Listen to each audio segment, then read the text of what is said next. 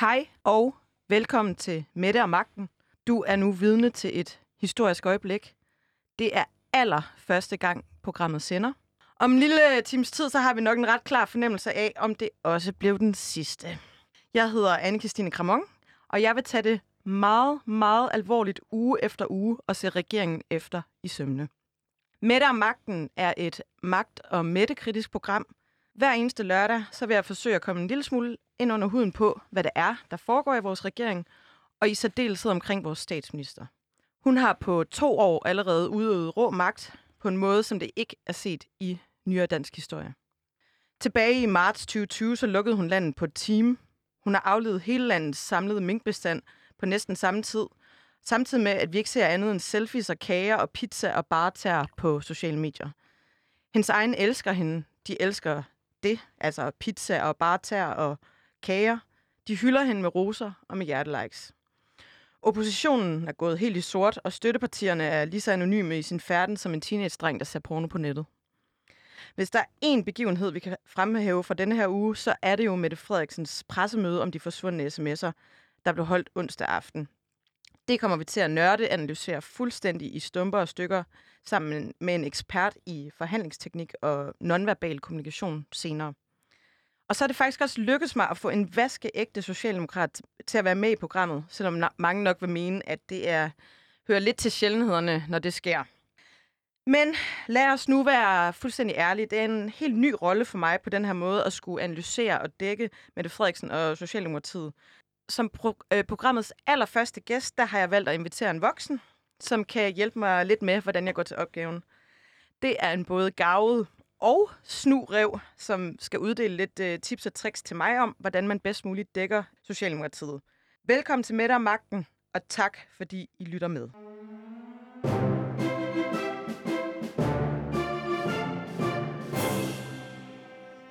Mette Frederiksen, hun elsker ikke medierne. Af og til der får man indtrykket af, at hun faktisk ønsker journalister hen, hvor, øh, hvor minkene bor. På øh, Socialdemokratiets øh, partikongres tilbage i september måned, så øh, sagde hun fra talerstolen, hvad er mediernes rolle i dag? Hvordan bidrager de bedst muligt til dannelse, til nysgerrighed, til at udvikle vores demokrati, til at facilitere en offentlig samtale mellem oplyste mennesker? Hvordan sikrer vi proportionalitet i mediedækningen? Socialdemokratiet har øh, høstet en del kritik for ikke at stille op foran den danske mediestand. De er blevet kritiseret for at udøve envejskommunikation via coronapre- coronapressemøder øh, og kommunikere direkte til befolkningen via sociale medier uden om øh, journalisterne. Stemningen mellem Mette og medierne har været rimelig anspændt. Øhm, faktisk så anspændt, at flere chefredaktører har beskyldt hende for bevidst at fjendtliggøre pressen. Mit mål med det her program, det er selvfølgelig, at Mette Frederiksen skal komme i studiet. For at coache mig lidt i, hvordan jeg får, får det mål indfriet, så har jeg øh, inviteret dig ind, Arne Hardis. Velkommen her tak. I studiet. Tak skal du have. Du er forfatter, og så er du øh, politisk redaktør på Weekendavisen, og har i øvrigt været journalist og dækket politik i... to tusind år. to tusind år, ja. Og du var med til den første partikongres for Socialdemokratiet, faktisk. I attenhundredetallet. Ja. Gimle kongressen. Ja, ja. ja, og så har du været med til alle siden. Ja. Lad os, øh, vi er nok nødt til lige at flyve en lille smule op i helikoptersyn, øh, hvis du skal forklare mig, hvordan jeg bedst muligt kommer til at dække Socialdemokratiet. Så lad os starte med det, der egentlig også er titlen på det her program. Øh, magten. Hvordan er Socialdemokratiets forhold til magt? Ja, det er nemlig et rigtig godt spørgsmål, og du... fortæller jo i din introduktion, at der er rå magt, og det er, det er jo ikke noget, du bryder dig om. Det er meget tydeligt. Øh, og hvis man skal forholde sig til det med Socialdemokratiet og magten, så skal man, så skal man ligesom vende den mønt om og se dens bagside, fordi det handler også om risikoen for afmagt. Socialdemokrater kan ikke tåle ikke at have magt. Det, hvis du skal beskæftige dig meget med Socialdemokratiet i de kommende uger og måneder, så er du nødt til at have det som forudsætning for alt, hvad du forstår. De skal, selvfølgelig lidt i citationstegn, men de skal have magten. Hvis du er en socialdemokratisk øh, partiformand, som aspirerer efter, efter statsministerembedet, og ikke kan skaffe det, jamen, så bliver du vippet ud. Øh, for Socialdemokrati- så det er den eneste gældende valuta i øh, Socialdemokratiet? Det er grundvalutaen. De ja. har også nogle, nogle sidevalutaer. Og det kan for yngre mennesker, kan det måske være lidt svært at forstå, fordi de, de kan måske huske to tusind og et, og så var der jo borgerlig styre i mange år, og så kom der en undtagelse med, med, med Thorning. Øh, og nu har de så fået magten igen efter, efter Løkke, men man skal se på hele det tyvende århundrede for at forstå det her. Det er unormalt ikke at have magt, det er normalt at have magt. Tag et parti som De Konservative. Før Schlüter fik magten, der havde De Konservative ikke statsministerembedet. Det levede man fint med, man levede i hvert fald med det. Tag andre partier som S F, øh, Liberal Alliance, de øver sig i at have magt. De dumpede begge to, da de prøvede at komme i regering. Det er fordi Socialdemokratiet føler lidt, de ejer staten. Og det er ikke helt med urette sagt med et glimt i øjet, fordi det er dem, der har været førende i opbygningen af det Danmark, vi kender, det her meget, meget velfærdsomfattende Danmark. Det er deres, og de skal have lov til at sidde ved knapperne og, og rorpinden og, og, og justere på tingene. Så de har et ejerskab ja. over ja. Danmark, ja. simpelthen. Ja. Ja. Og det, du siger, er også lidt, at magt er en muskel, der ligesom skal trænes, øhm, trænes op. Ja, og... og, og Vi, vi havde jo en diskussion dengang Martin Rossen øh, blev indsat af Mette Frederiksen i regeringens øh, dominerende udvalg, Koordinationsudvalget. Og set udefra var det ganske forfærdeligt. Øh, hvad skal en øh, spindoktor-type lave sammen med embedsmænd, og hvem stiller ham til ansvar? Der kom en kæmpe diskussion ud af det. Og man kunne måske godt tænke, når man ser det udefra, at de måske var lidt flove over det, at, de, at det var noget, de var nødt til at gøre for at støtte Mette Frederiksen eller et eller andet. Det, man skal forstå, det er, at de var stolte af det. De, altså, da han holdt op øh, i sommeren tyve, må det være, der blev han hyldet øh, ved en kæmpe reception i Arbejdermuseet af alle steder, øh, hvor, hvor det, var, det var så fedt, at han var med til at tugte embedsværket. Det er, du spurgte til, om det ligesom skal trimmes og holdes ved lige. Ja, det skal det, og det er ikke spor. Det er ikke sådan noget, de går og rødmer af, at de er kommet til at hunse lidt med embedsmændene og er kommet til at centralisere magten for, og, for at få mest mulig politisk styrke over for embedsmændene. Det er noget, de ser som noget grundlæggende godt. Det kan godt være, at de rømmer sig lidt for tiden, efter alt det her kommet frem med sms'erne og, og så videre. Men, men, men helt grundlæggende, så føler de, at det er den rette vej, at de tager magt fra embedsmændene. Og det er så som sådan, hvad skal man sige, samlet gruppe, men internt i Socialdemokratiet, er der så en eller anden, at det, en, det må være en stor social kapital at have magt. Ja. Så det vil sige, at man vil gå langt for at, at få magten. Ja, øh, men nu, nu, ta, nu taler du om, om det interne, og, og, der, og lad os så drage nyt af, jeg har været i systemet i så mange år. Altså, det er derfor, du er her. Øh, det på en måde er det blevet sværere at kile sig ind i de indre modsætninger i Socialdemokratiet, fordi de er, har i hvert fald været meget mere enige. Hele fraktionsdannelsen, som har domineret partiet tidligere under Thorning og under Nyrup, opgøret med Auken, hvad det afsatte af forskellige grupperinger osv., det har været meget fraværende.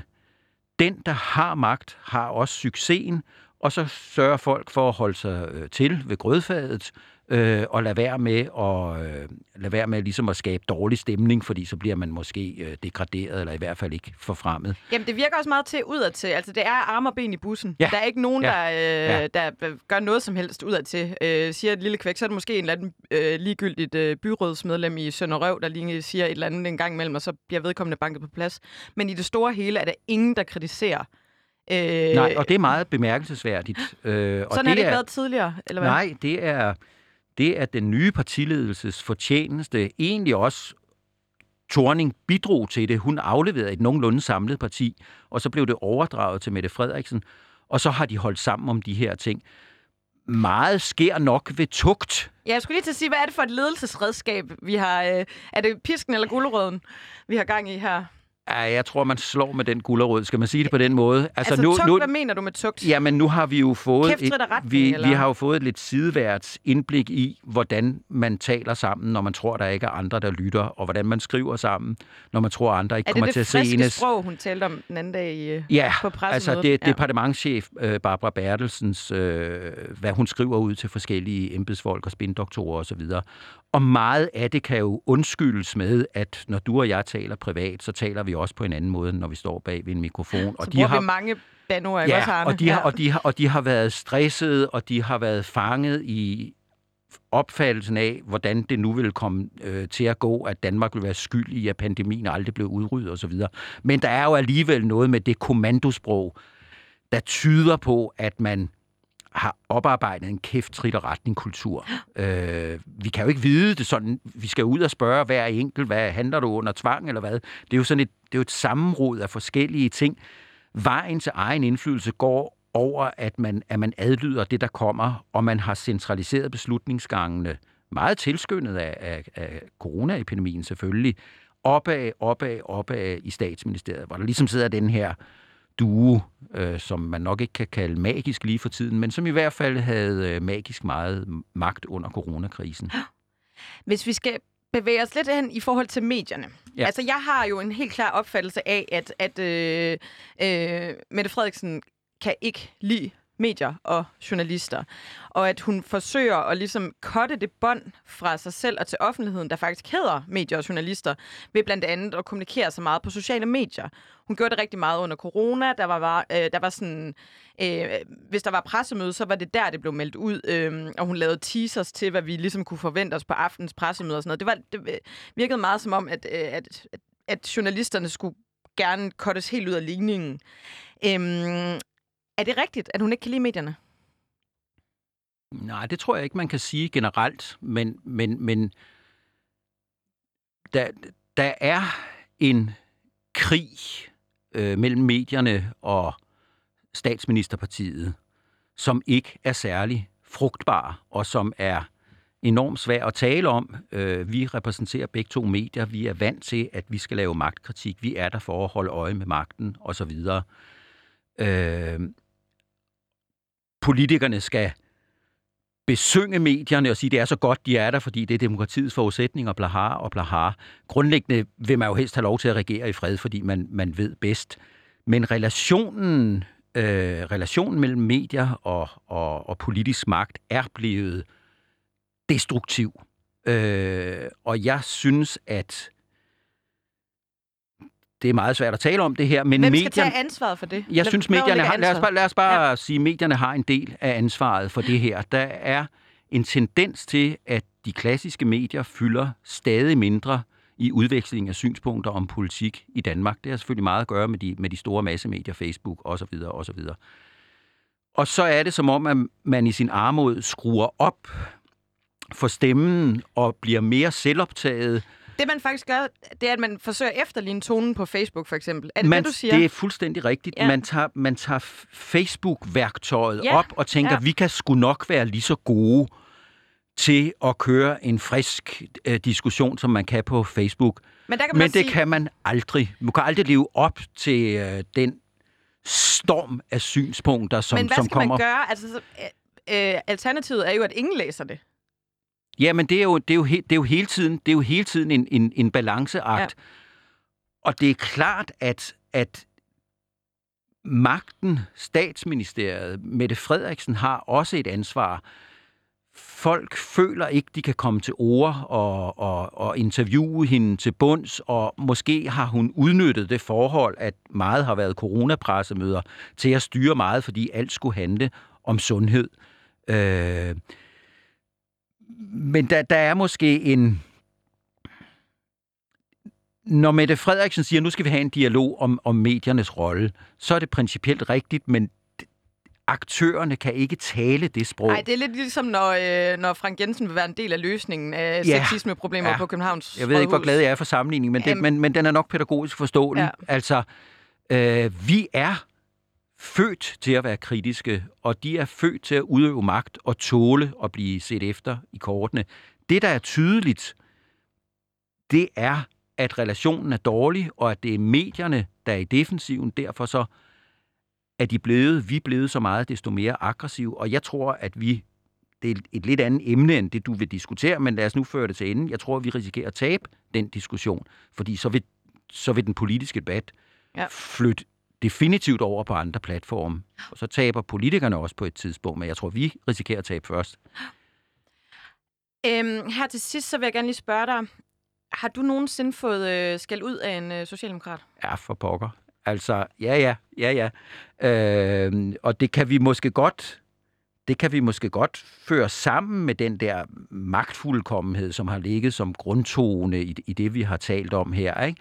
Jeg havde helt tilbage i halvfemsernes midte, det var en af de få gange i min karriere, hvor jeg havde en rigtig god historie. Jeg havde fundet ud af, at, at den socialdemokratisk ledede regering ville afkorte dagpengeperioden ganske betydeligt fra syv ni år til fire år. Jeg havde to fremragende lukkede kilder på.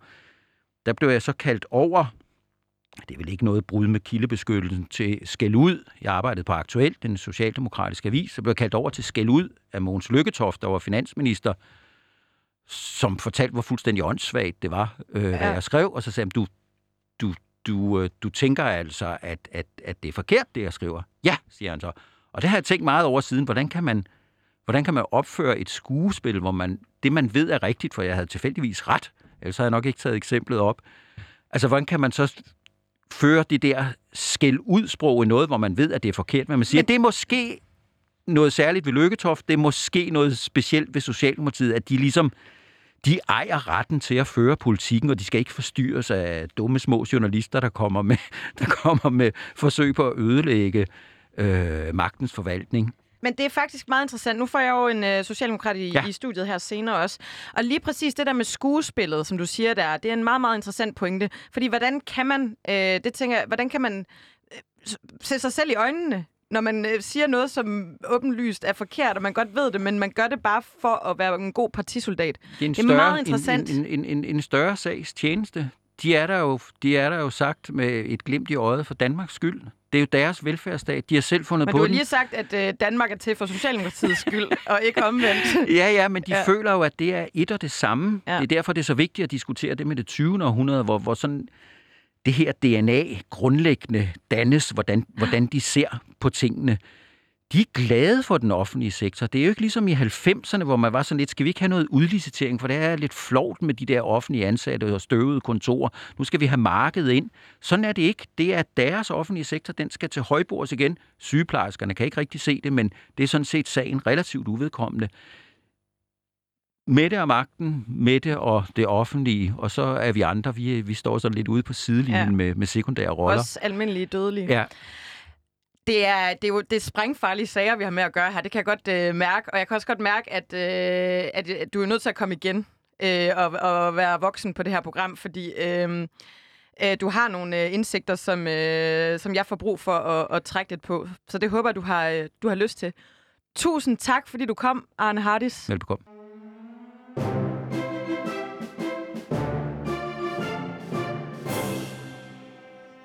En ting er det, som Socialdemokratiet kommunikerer bevidst på Facebook og på pressemøder og på kongresser. Noget andet er det, de kommunikerer ubevidst.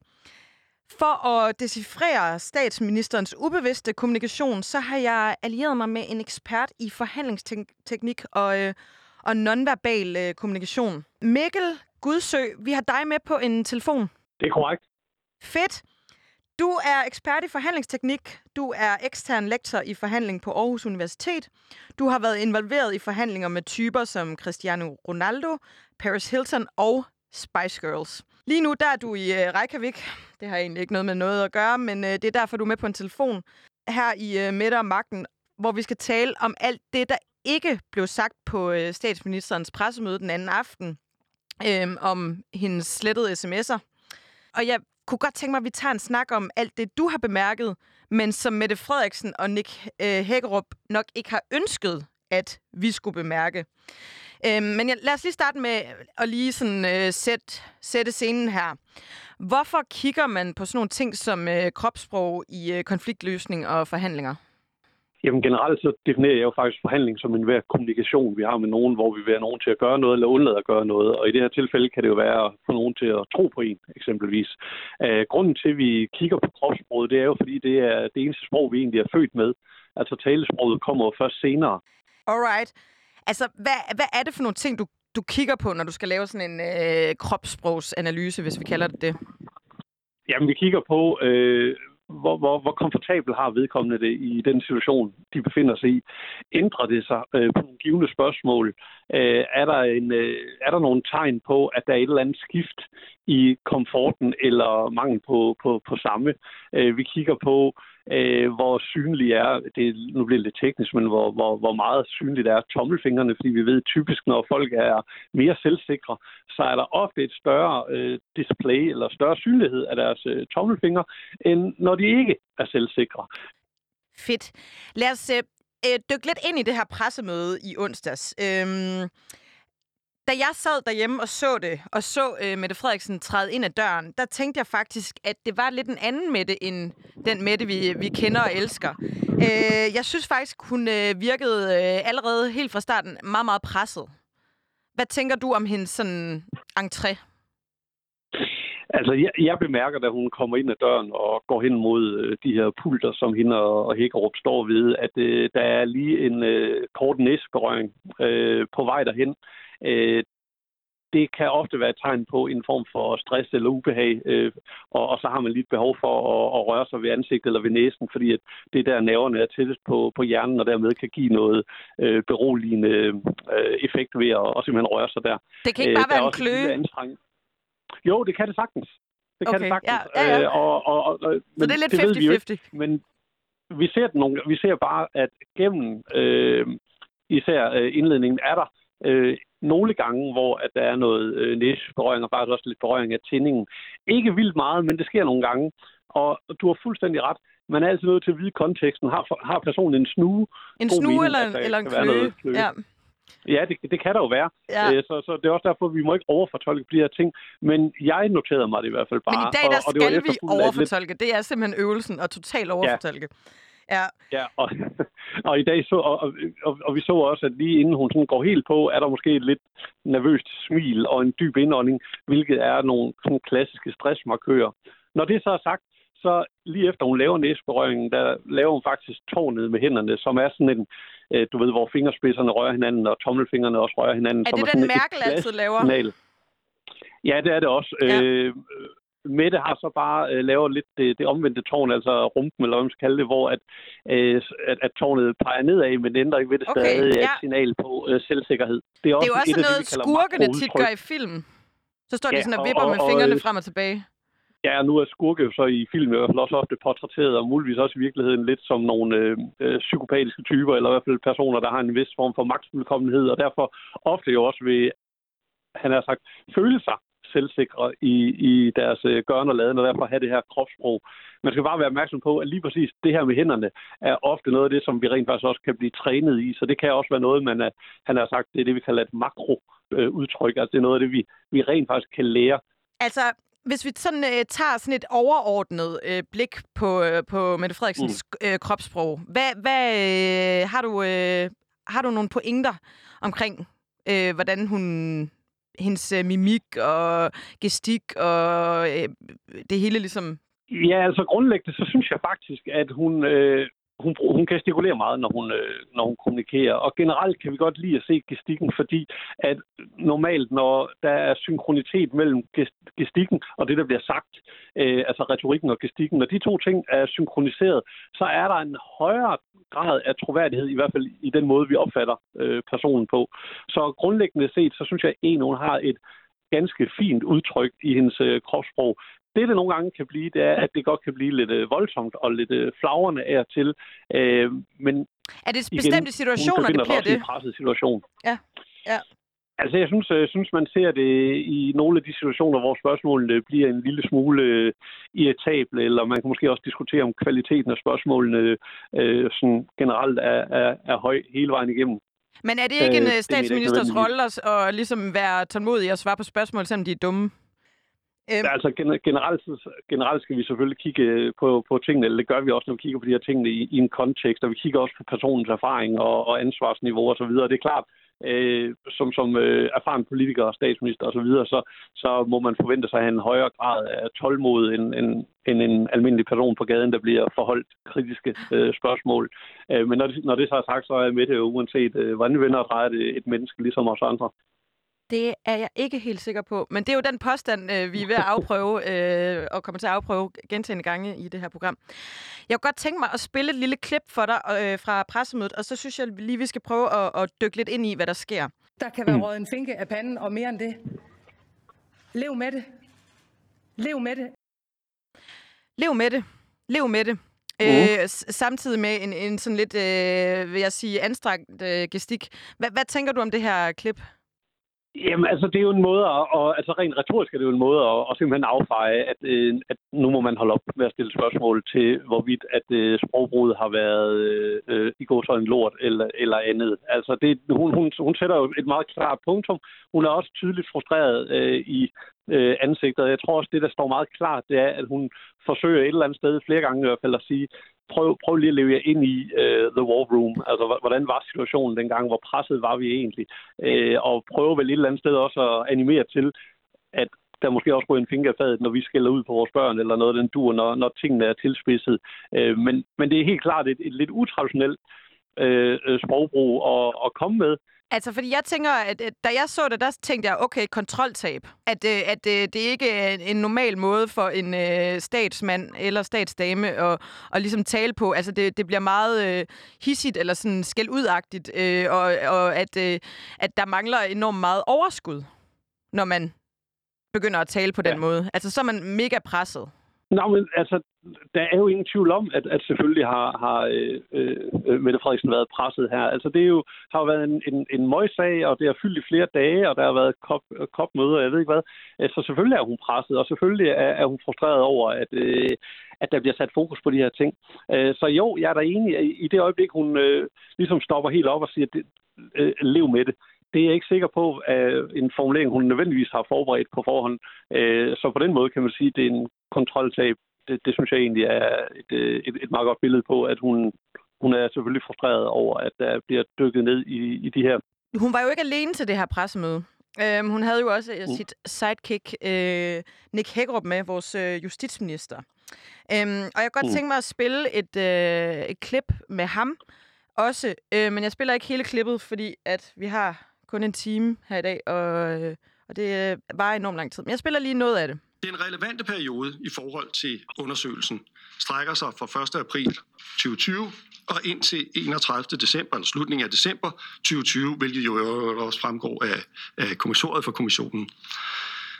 På det tidspunkt her, i april tyve enogtyve, hvor kommissionen så beder myndighederne om at sikre materiale mod sletning, er der som bekendt nogle sms'er, som er blevet slettet for længst, jævnført de tredive dage efter osv. Så kommer vi frem til niogtyvende april. Der meddelte Justitsministeriet og samtlige medarbejdere i departementet, at de ikke må slette materiale herunder sms'er, der kunne være relevant for kommissionsundersøgelsen. Den syvogtyvende maj indleder... Alright, you uh, get the point. Altså, jeg, jeg øh, har prøvet nogle gange, øh, hvis man godt ved, at der er et eller andet, man ikke kan svare på, og så råder man sig ud i en enorm øh, besværlig og teknisk øh, forklaring, øh, og så håber man lidt på, at folk øh, falder lidt mentalt af, og så køber øh, den her forklaring. Det virker øh, på mig sådan en lille smule øh, mærkeligt at begynde at, at læse en tidslinje op. Altså noget, man måske kunne have udleveret til journalister forud for et pressemøde. Hva, hva, hvorfor gør han det her? Er det bare for at forvirre, eller hvad, hvad er pointen med det? Altså, nu er jeg jo ikke inde i hovedet på, øh, på Hækkerup, men... Nå, øh, det var, sagde jeg ellers det, der du skulle være.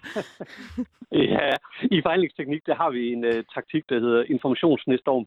Altså det her med, at man... Øh, øh, fylder så meget data og information ind i talestrømmen, at, at øh, modparten bliver overvældet af den her snestorm, og måske taber lidt fokus på, hvad det er, man egentlig og vil spørge det, om. Og, og vel også og, sådan og for ting. At intimidere lidt så. Altså, hvor man tænker... For når man så lytter til det der, så tænker man sådan, åh, oh, er det mig, der er dum, siden jeg ikke overhovedet er med på, hvad, hvad der lige foregår her? Altså, når, når, hvis man gør brug af, af, af informationsnæstorm som en, en bevidst taktik, så er det selvfølgelig både for at vise, at man selv har fuldstændig styr på tingene, og det har man jo forudsætningerne for, for man kan jo forberede tidslinjen og forberede oplæsningen af den, øh, hvor andre skal sidde og prøve at følge med in the heat of the moment, og øh, det kan være svært, og så føler man ikke, man har overblikket, og så kan det også være svært at stille spørgsmål, uden at komme til at lyde dumt bagefter, fordi at, at måske, jeg, måske jeg missede noget i opremsningen. Så der, der er der ingen tvivl om, at det både er gjort for at vise, at der er styr på tingene, altså en tidslinje.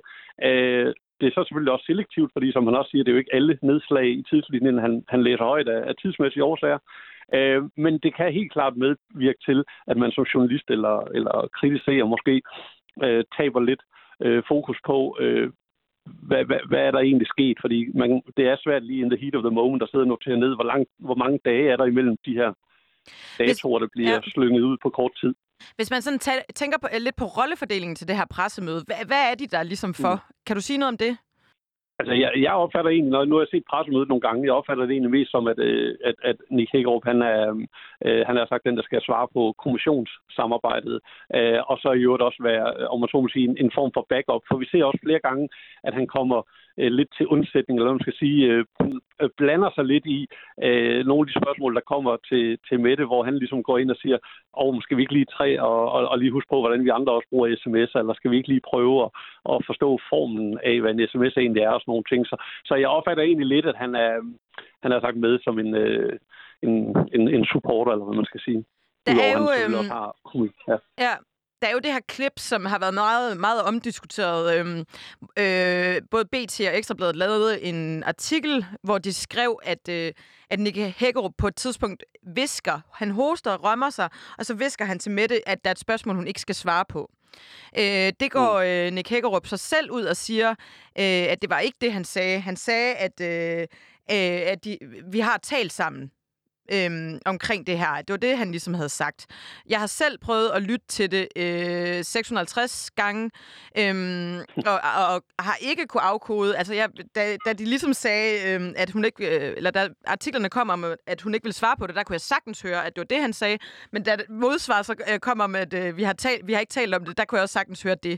Øh, begge artikler blev øh, pillet ned, og både øh, Henrik Fortrup, øh, på, øh, chefredaktør på Ekstra Bladet, og Michael Dyrby, chefredaktør på B T, har været ude og og beklage rigtig mange gange, at de overhovedet øh, øh, skrev den her artikel. Jeg ved, du også har lyttet til det. Hvad, hvad tænker du? Altså, øh, i den her situation, der skal der jo meget, meget kvalificerede lydfolk til at sidde og break det her ned, fordi det, det, det bør på en eller anden måde kunne suges ud øh, lydteknisk. Men jeg har hørt det med hørebøffer øh, på, øh, simpelthen for at få lyden direkte ind i ørerne. Og, og jeg synes, det er jo fattig svært at, at høre. Jeg synes mest, det lyder som noget med ikke svare på. Øh, men, men, men jeg vil ikke lægge hverken hovedet eller halvt på blokken, fordi når Hækkerup selv går ud og dementerer det, og, og andre ikke kan, kan bekræfte eller afkræfte, så kan det også være min prædefinerede opfattelse af, hvad man har hørt i artiklerne. Men, men, men det var det eneste. Jeg kan ikke høre, om der bliver sagt kan eller skal. Jeg synes bare, at jeg kan høre noget med ikke svare. Øh, og, og, og igen, det er det er det er det, det skal man skulle holde sig øh, undskyld udtrykket. Øh, øh, her i meget, det her program er vi ikke for fine til noget. Det kan jeg lige så godt sige. nej, nej, men, men, men jeg, jeg, jeg, jeg synes, lige, øh... at sagen er så alvorlig for folk, at det skal man være ja, ordentlig ja. omkring. Ikke? Ja, ja. Øhm, jeg har lige her til sidst uh, the million dollar question. Er der på noget tidspunkt i det her pressemøde, hvor du bemærker, at hun lyver? Lyver hun? Nej, altså øh, igen, hvis jeg siger et helt klart spørgsmål, så nej, jeg har ikke klar øh, indikation af, at der bliver løjet, og øh, vi to har også snakket om, at der er mange øh, parametre, man kigger på, når, hvis man overhovedet går ind i den disciplin, som er uhyre kompleks. Det, jeg synes, jeg kan se nogle gange, det er, at der er selvfølgelig nogle ting, som hun har mere eller mindre lyst til at svare på, altså hvor at man har en, en, en form for undvigende øh, adfærd, og, og det er jo sådan en, en mild grad af, at, at der er noget, man ikke ønsker at, at bruge krudt på. Det kan der være flere årsager til, enten fordi man ikke ved, hvad man skal svare, eller man ikke har, har lyst til at svare. Men nej, jeg ser ikke på noget tidspunkt et klart svar, hvor hun siger noget, som jeg vil opfatte. Her der siger hun simpelthen ikke sandheden. Øh, eksempelvis når hun siger, at jeg var ikke bekendt med, at der ikke var hjemmel. Øh, der er spørgsmålet på et tidspunkt, var du bekendt med, at der var uklarhed omkring hjemmelen? Og så, så, hvor, hvor hun så svarer, at jeg var ikke bevidst om, at der ikke var hjemmel. Og, og det kan man sige, hun svarer jo på en, en variant af det spørgsmål. Ja, det bør jo altid være et red flag, eller hvad? Nej, men det, ja, det er i hvert fald noget af det, vi noterer, som der er synkronitet mellem øh, spørgsmål og svar. Øh, eller om, om, fordi nogle gange, så, så siger vi jo det, vi i hvert fald med sikkerhed kan sige. Øh, og, og, og, og hvor vi ved, at der, der siger vi i hvert fald sandheden. Men det kan jo sagtens være sådan, at der har været uklarhed om hjemlen, men det er jo ikke det samme som, at man ved, at den ikke foreligger. Og så vælger man at sige, at jeg var ikke, be, øh, ikke bekendt med, at der ikke var hjemmel. Så nej, jeg opfatter, ja. og jeg, jeg opfatter ikke, og jeg gør mig jo det er det, man meget, kalder meget, et siden, retorisk kumspring. Ja, og, og, og, og igen, det er jo noget, vi, at det gør vi alle mennesker jo, når vi befinder os i en situation, hvor vi er, er presset. Det er, at ofte så svarer vi på det, vi i hvert fald kan svare på. Men som regel er der jo så også det, vi kigger efter, der, hvad, hvad bliver der ikke svaret på? Er det det samme, som at folk lyver? Nej, det kan være, fordi at de ikke kender svaret, eller ikke har lyst til at svare. Så der er jo, han har sagt, flere årsager til, at man laver et retorisk krumspring af og til. Ja. Tusind tak, fordi du havde lyst til at være med, Mikkel Gudsøg, ekspert i forhandlingsteknik og kropssprog. Jamen, anytime. Der er mange ting at tage fat på.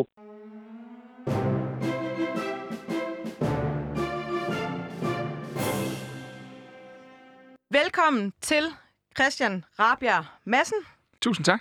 Du er politisk ordfører for Socialdemokratiet. Det er korrekt.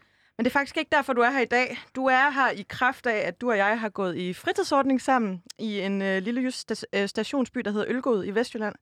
Ej, yes. Det er du selvfølgelig ikke. Men jeg har faktisk tænkt lidt på, om du ville være her, hvis ikke vi to havde gået i fritidsordning sammen. Det var i hvert fald en, øh, det var en formildende omstændighed, A K. Det har virkelig været en travl uge med mange øh, gode optrænder på forskellige medieflader. Men da du skrev og ligesom trak Ølgod-kortet, så tænkte jeg, at det, det gør vi sgu. Fedt. Det er godt at have et Ølgod-kort at trække. Ja. Øhm, du er politisk ordfører, og det er faktisk egentlig den der rolle. Jeg ved, du har, øh, som du også selv siger, suset rundt hele ugen, og du skal stå på mål for, for dit og dat og dut. Øh, så jeg vil gerne egentlig bare gå lidt mere meta på den her snak, og snakke lidt ja. mere om den her ordførerrolle. Altså, hvad, hvad, du, når, da du bliver kaldt ind til Mette, og hun siger, øh, du skal være politisk ordfører, hvad, hvad står der så på din sådan, liste over opgaver? Øhm, som politisk ordfører, og nu er det jo måske relevant at sige, at jeg, jeg var faktisk bare vikar. Det er Jeppe Brugs, som var vores oprindelige politisk ordfører. Han har så taget på, på barsel og har, har ramt en lidt øh, hektisk, hektisk periode med det. Øh, så jeg er finansordfører til daglig, men det er klart, at den største forskel på at være politisk ordfører og de andre ordførerskaber er øh, måske, at øh, man er lidt mere styret sådan af, hvad der sker øh, i den almindelige politiske debat, og de fleste interviews er i lidt højere grad præget af, at det er, det er fuld pensum. Øh, det er ikke så fagspecifikt, det er, det er bredere, og derfor kræver det øh, kræver nogle øh, interviews og, og, og noget af arbejdet, øh, øh, at man sætter sig bredere ind i, i tingene, end hvis man er, er fagordfører. Fordi at det virker meget som, øh, øh, som om du, altså en stor del af rollen er egentlig bare at være boksebold. Du skal ud og stå på mål for alt. Øh, hvordan forbereder du dig?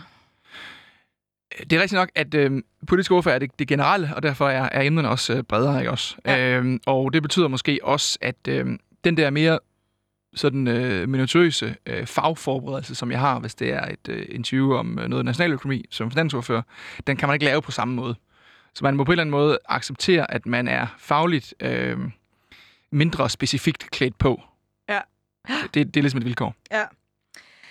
Øhm... Der er, altså, nu har jeg jo, nu har jeg jo øh, jagtet dig lidt her i løbet af ugen, øhm, og der har jo været noget, noget hul om hej øh, med de der sms'er og det der mink.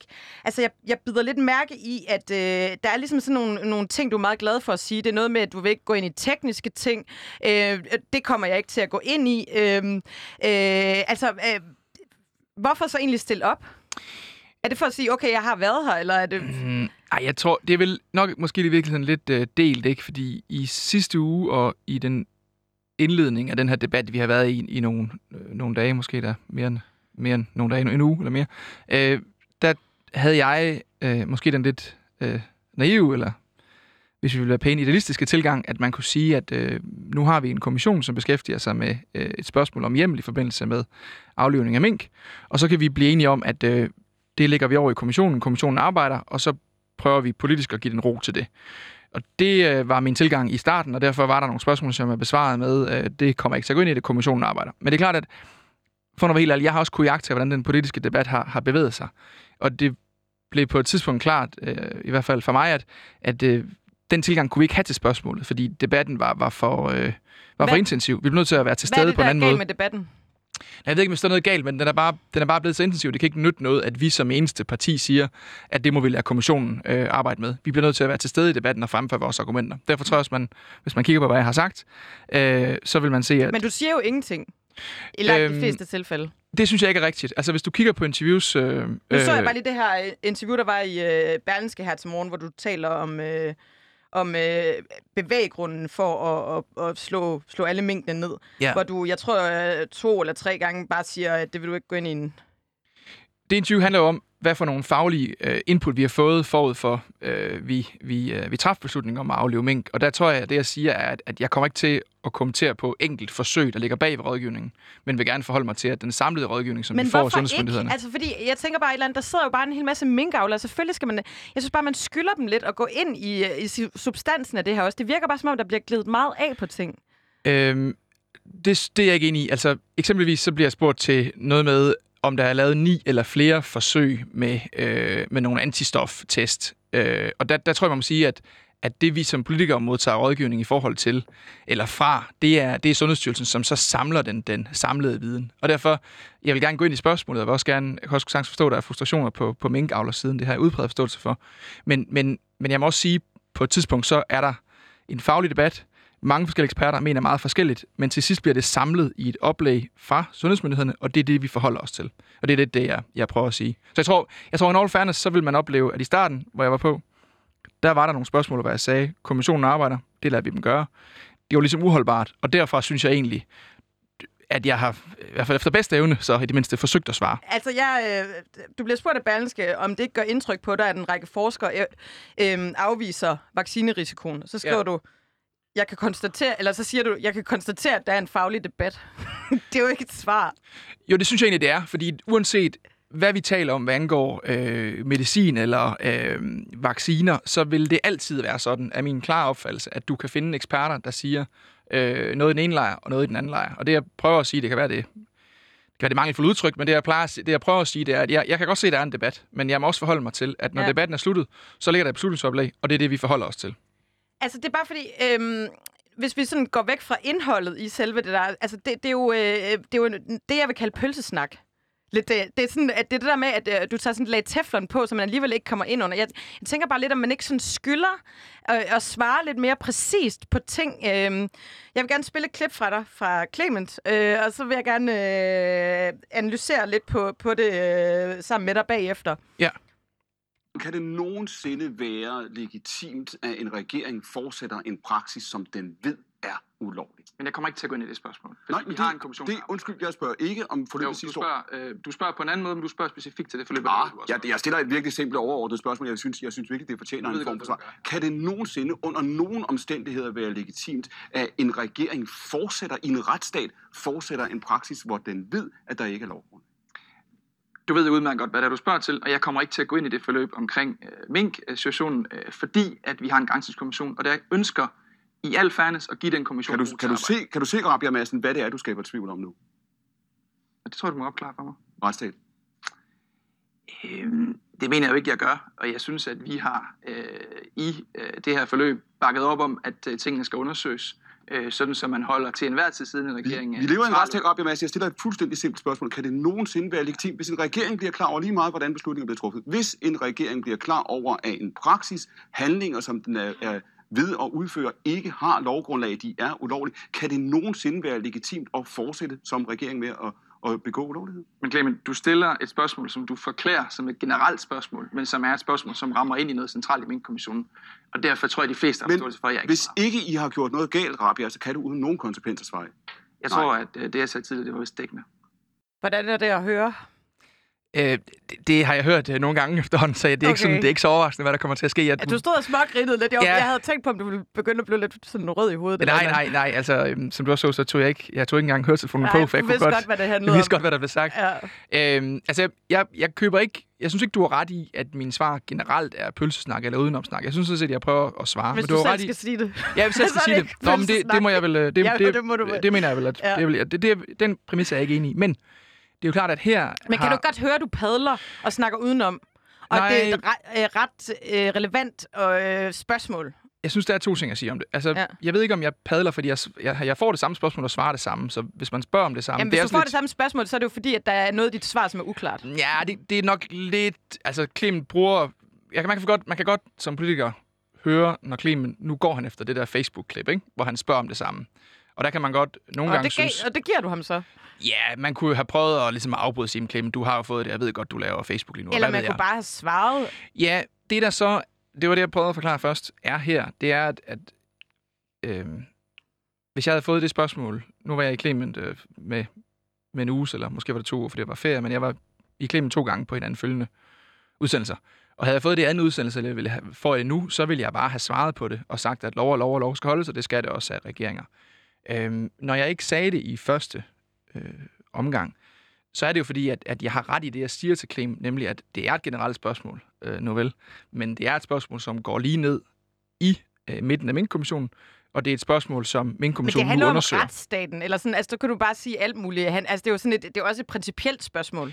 Ja, det er et principielt spørgsmål, men det rammer lige ned i det, som Mink-kommissionen nu undersøger. Og vi stod Ej, i en debat. Nej, det er jo bare... Øh, jamen, det kan du ikke... Altså, du, du burde... Øh, hvis jeg kom hjem til dig og vækkede dig klokken tre om natten, så burde du jo kunne svare på det spørgsmål ordentligt. Ja, yeah, det kan man sige, og jeg vil også godt svare på det nu, men min tilgang var bare på det tidspunkt, og det kan man jo så synes om, hvad man vil, at øh, jeg troede egentlig, vi kunne have en debat, hvor vi var enige om politisk, vi er blevet enige om at nedsætte en kommission, vi lader kommissionen øh, arbejde, og så de spørgsmål, der vedrører kommissionen, venter vi med at diskutere. Det må jeg konstatere, at vi ikke kunne, men, og men derfor det vil jeg også, også gerne, altså, for, gerne svare. For alle os, der sidder udenfor det der, så er det jo bare, at det, jo bare et, det bliver enormt frustrerende, når man... Øh, øh, nedsætter kommissioner og undersøgelser og sådan noget, fordi det er jo bare et wildcard til ikke at svare på relevante spørgsmål, fordi du hele tiden bare kan henvise til noget. Altså, det er jo bare et kommunikativt redskab i, i øh, langt hen ad vejen også. Altså, og jeg tænker faktisk, at det vil bare, øh, det kunne bare være, jeg, jeg bliver nogle gange enormt frustreret af at se sådan noget ske på fjernsynet, hvor man sidder næsten og river sig i håret, og i og med, at vi har gået fritidsordningen sammen, så ved jeg jo, at du ikke er en robot. Jeg ved, at du har en mor og far og sådan nogle ting, at du ikke er kommet fra outer space, men nogle gange så kan det godt virke sådan lidt. Sådan lidt, altså, så svarer dog som et almindeligt menneske. Forstår du, ja. Hvad jeg mener? Jamen, jeg forstår det godt, men øhm, måske forstår du også godt, hvorfor jeg gør det. Altså, det der med kommissioner øhm, var ligesom tilgangen, og det kan godt være, at vi tidligere skulle være gået ind i debatten på en anden måde, men jeg synes egentlig, jeg synes ikke, man kan sige, at det er... Jeg tænker bare, du må slå knuder på dig selv også. Det må være ubehageligt at skulle stå og svare på den der måde på noget, som man godt ved er... Nej, for jeg tror, jeg, jeg anser spørgsmålet for at have lidt andet karakter, end du gør. Altså, jeg, jeg køber ikke det der med, at det bare er sådan et øh, kontekstuafhængigt spørgsmål, som er generelt. Fordi ja. Det er det ikke. Det er midt i en debat om mink, hvor han stiller et spørgsmål, som er generelt formuleret, men som handler om meget specifikt det, der foregår i Mink-kommissionen. Og det er derfor, jeg svarer, som jeg gør. Man kunne også svare noget andet, derfor siger jeg også, nu, nu svarer jeg gerne noget andet. Jeg kan også godt forstå, det kan blive frustrerende. Hvad vil du svare nu? Jamen, bare det, at, at lov og lov, lov, lov skal holdes, og det gælder uanset, om man er A K, øh, Christian Rabjerg, eller man sidder i, øh, i Aarhus, ja. Eller sidder, sidder, i, øh, sidder i regeringen. Ja. Ja. Tak. Det er jeg glad for at høre. Jeg blev faktisk lidt skuffet. Men altså, sådan, de der dage efter, altså, jeg, jeg gætter på, altså, bliver du ikke stresset over at skulle hele tiden høre det her klip og forholde dig til det? Øh, nej, jeg gør det praktisk, at jeg bare slår notifikationer fra på min Twitter, øh, fordi det bliver så... Altså, du kan åbne Twitter, og så har du plus tyve notifikationer, og så kan du forsøge at svare, lægge den væk, og så kigger du fem efter, og så har du plus tyve eller plus fyrre, så det, det bliver for overvældende, så man ligesom bare lægger til side. Bliver, altså, nu så jeg også, du var ude i går med, med Nick Hækkerup og, og hele den der talt sammen versus, det skal du ikke snakke, øh, eller det skal du ikke svare på, øh, sag, og var ude og skrive det, øh, og fik en masse hug for det også. Kommer det et eller andet sted fra, eller er du bare sådan lidt, uh, jeg tror lige, jeg skriver det, eller hvem, hvem giver dig besked om at skrive det? De, Hvis vi altså, nu kommer, må komme lidt med ind i... Ja, det ved jeg ikke, om vi må. Altså, det, vi laver sådan internt i partiet, er jo nok lidt internt, men, men Nej, man kan jo sagtens... Øh, vi, sletter, sletter vi sletter vores sms'er, selvfølgelig. Nej, det var, det var en joke. Det var en joke. Æh... Hvorfor skal I socialdemokrater altid sige, at det er en joke, efter de har lavet en joke? Prøv nu bare at være lidt sjov, bare. Ja, ja, ja, altså. Men det gjorde så... også på pressemødet super irriterende. Vi, vi, vi, bliver, så, vi bliver virkelig... Øh... Der er virkelig fokus på, hvad vi siger, så derfor kan det være nødvendigt. Ja. Selvom det ikke burde det. Er det ikke noget, man skal ikke... Hvis, ikke man, hvis man forklarer en joke, så er det ikke en joke? Eller sådan. Ja, præcis. Lige ja. præcis. Altså, Nej. Hvad sker der? Øhm, Boomer. I forhold til det der, jeg, jeg skrev ikke også... Altså, øh, jeg, jeg kunne da godt bemærke, at der er andre, der har skrevet det også, men jeg, jeg synes bare, at... Øh, jeg, jeg synes virkelig, at medierne skal være øh, kritiske, og de udfylder en mega vigtig rolle i vores demokrati. Jeg har stor respekt for det. Men øh, når man... lægger sådan noget op og laver en stor sag ud af, at han skulle have sagt et eller andet, som var problematisk, og manden siger, det har jeg simpelthen ikke sagt. Altså, jeg synes virkelig også, måske det er lidt et eksempel på, at medierne måske også lige skulle trække vejret en gang imellem. Ikke? Ja. Altså det her synes jeg, det synes jeg er for meget. Jeg synes, det er, det er et eksempel på, at medierne for det meste spiller en konstruktiv rolle i den demokratiske debat, men her spiller de en ikke-konstruktiv rolle. Men det er jo, vi er jo fuldstændig enige om, at det er jo et kæmpe, altså det er jo irriterende for alle, når der bliver lavet en historie, som viser sig ikke at holde vand. Også fordi øh, det vi godt ved nu, det er, at så får I skyts til, at hver, nu kan I det næste lange stykke tid nægte at svare på alt muligt og pege hen på, at vi ved jo ikke, at U H A og Ekstrabladet og B T er uordentlige i deres dækning og det ene og det andet. Altså det er jo et selvmål, der ødelægger den dem- demokratiske samtale for, for alle nu, ikke? Men måske skal man virkelig, jeg ved ikke, det der med, altså, der kan jo være nogle spørgsmål, som er vanskelige, som man ikke ønsker at svare på, som man skulle svare på. Jeg tror bare, at i, i medier skal måske ikke, eller hvad kan man sige, jeg tror, der, jeg tror i virkeligheden, jeg tror det her. Jeg tror, at de fleste borgere, dem der lytter, de kan sagtens høre, om en politiker snakker udenom. Og derfor, hvis en politiker snakker meget udenom generelt, så kommer det til at ramme dem selv. Altså det er ikke sådan, man kan ikke bare dosere øh, udenomsnak øh, ukritisk vel. Altså hvis ikke vi svarer, så, så bliver vi straffet af det, også vælgerne. Jeg har virkelig, men jeg synes, men jeg synes, det er en disciplin, I udøver meget, og jeg synes også, du gør det som politisk ordfører. Det er jeg nødt til at sige, og jeg vil ønske, at der bare kunne være sådan lidt mere klar tale. Jeg tror, det ville være dejligt og befriende for alle, hvis vi bare kunne være lidt mere sådan straight up. Men jeg, jeg skal virkelig prøve, og, og synes, øh, øh, jeg synes jo, jeg prøver, øh, men jeg, jeg tror også, jeg ved ikke, om du vil have forståelse for det, men jeg tror, nogen vil have forståelse for, at vi i starten havde den tilgang, at når en kommission arbejder, så, så lader vi det være kommissionen, drage en konklusion, og så kan vi tage det øh, på den yeah, anden yeah. side. Ja, ja, oldest trick in the book. Nej, fordi kommissionen er jo ikke, altså, vi har været med til at nedsætte kommissionen, men, men det er jo ikke uden omkostninger at have en kommission. Det er både dyrt, og øh, den undersøger et forløb, som ligger langt tilbage, og sådan noget, så jeg, vi har ikke nedsat kommissionen, altså vi ville ikke få oppositionen med, vel, på at nedsætte en kommission, hvis det var et retorisk trick fra vores side, eller sådan. Nej, men det er jo bare sådan en klassisk øh, politisk drejebog. Øh, øh, undersøgelseskommissioner, og, og det ene og det andet. Jo, men altså, kommissionen er trods alt også nedsat af, af oppositionen, så hvis det er alligevel bare til ja, vores fordel, ja. Vi nok ikke har været med til at nedsætte den. Jeg har lige et øh, sidste spørgsmål øh, omkring det her. Øh, er det rigtigt det der med, at øh, Mette Frederiksen ikke ved, hvad iCloud er? Hvis Mette Frederiksen siger, at hun ikke ved noget, så ved hun det ikke, fordi øh, helt, helt ned i hjertet er jeg helt overbevist om, at når Mette Frederiksen siger noget, så er det, så er det sandt. Godt, og vi ved jo også, at hvis du ikke sagde det, så ville du blive øh, halshugget, når du øh, tog herfra. Øhm, sms'er du med hende? Altså, sådan, er hun sådan en, man sms'er med? Jamen, det tror jeg ikke, jeg vil ind i. Altså, det, det, ligger, det, det har jeg ikke lyst til at snakke om, hvem jeg sms'er med, egentlig. Nej. Det vil vi gerne vide. ja, du kan ja. overveje det. Øh, jeg tænker faktisk, i forhold til alt det her, vi har snakket om... Øh... Det var ikke et udenomssvar. Her siger jeg bare helt klart. ja, jeg vil ja, ikke, jeg vil ikke svare på det. Det, det, det accepterer jeg. Øh, jeg tænker, at måske kan du prøve at, de her pointer omkring at, at være lidt mere sådan klar i mailet og lidt mere sådan real talk. Og så kan, vi komme, så kan du komme ind, og så kan vi holde endnu en mus-samtale med dig og ja, evaluere. Det vil jeg meget gerne. Fedt. Øh, Christian Rabjerg Madsen fra Ølgod og politisk ordfører for Socialdemokratiet. Sikke, se, hvad man kan drive det til. Tusind tak, fordi du kom øh, og ville være med i dag. Tak, fordi jeg måtte. Tillykke med programmet. Tak.